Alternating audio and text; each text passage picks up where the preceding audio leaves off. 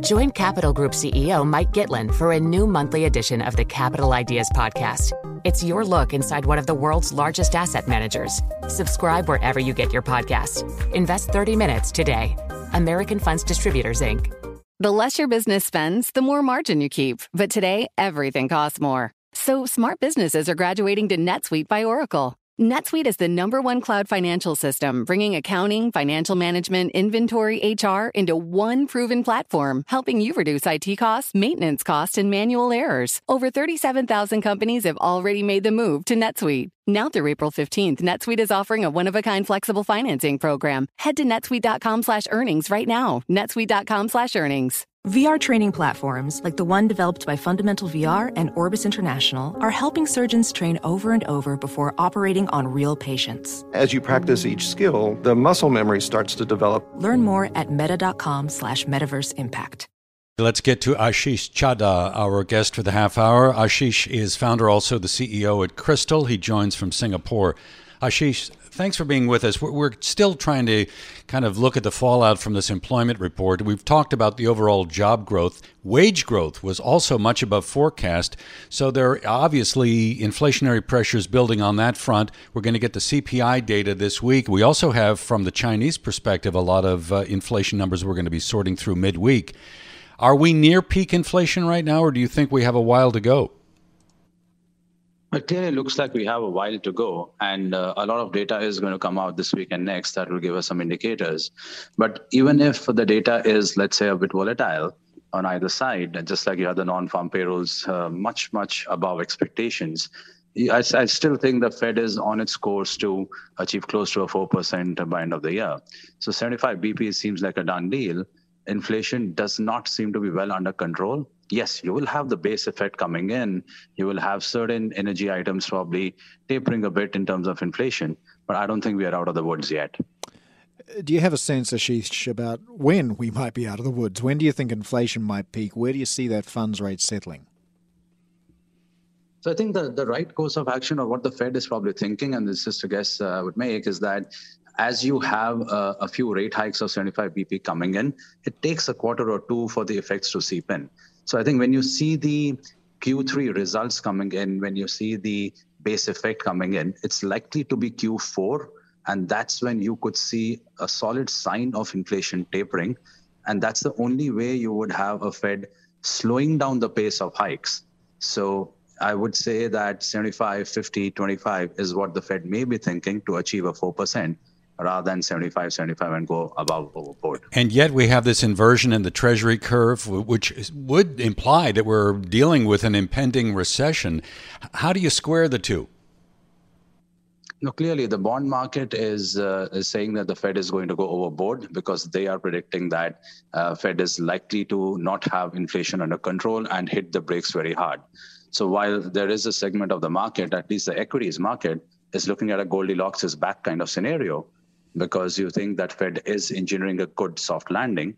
But there is the bond market saying that no, the Fed has it wrong. Neither do they have control over inflation. And if they do manage to get some control over it, recession will be staring in our face. So they're clearly sending a very different message than the equities. All right. So where do you put money to work in this environment? Is there anything out there that's flashing a buy for you right now? So clearly, short-term bonds, we know that the rate is likely to be somewhere in the three and a half to four percent by the end of this year. That's broadly likely to happen.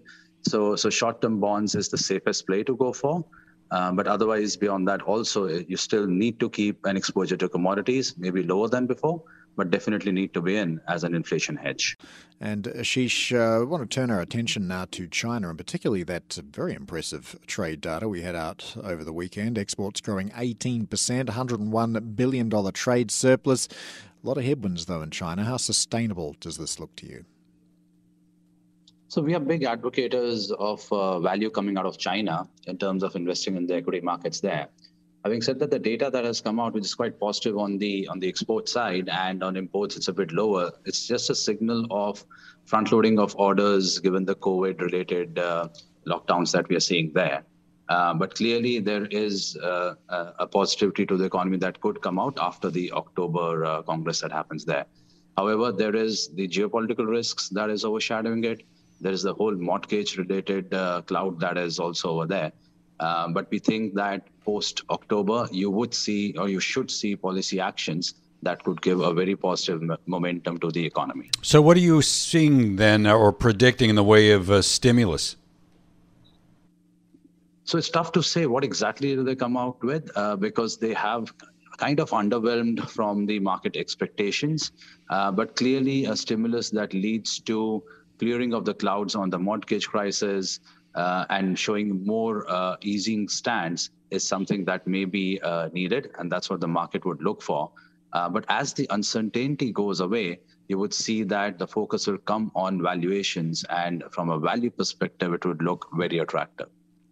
So, where do you put money to work in China? Are there any particular sectors or stocks that look appealing to you at the moment? So we'll go with the broad index names, you know, the China A shares, uh, rather than specific in tech or so. Uh, of course, avoiding property is is prudent, uh, but going with the broad index names is what we would typically uh, stick to. So much of the conversation has been around technology as well. Uh, Taiwan, the semiconductor industry, that's a, also a part of the uh, the South Korea story. Would you be tempted to put money away from China?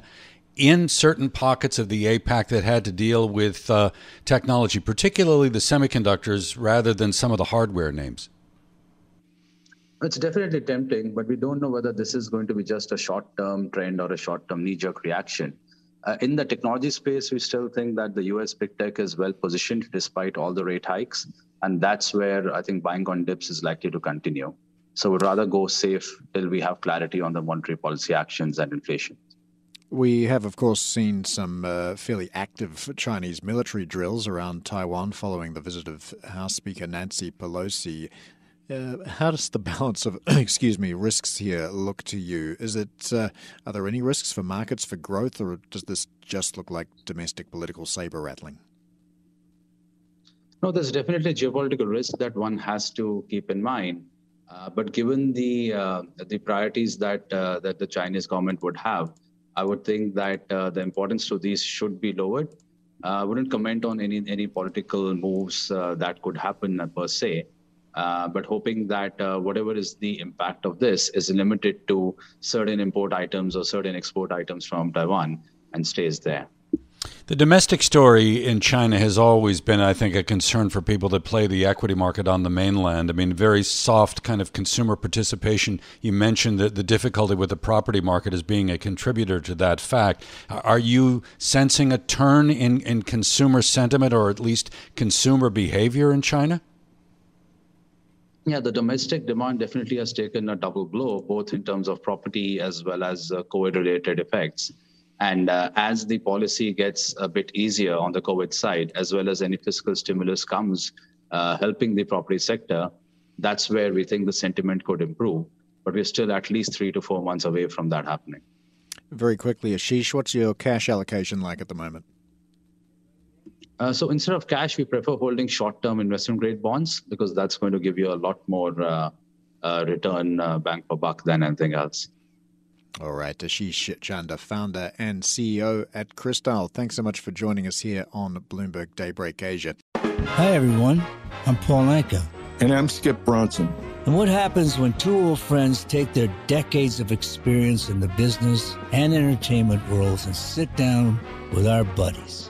You get Our Way, a brand new show from iHeart Podcast where we chop it up with our pals about everything under the sun. This is our podcast, and we're going to do it our way. Listen to Our Way on the iHeartRadio app, Apple Podcasts, or wherever you get your podcasts.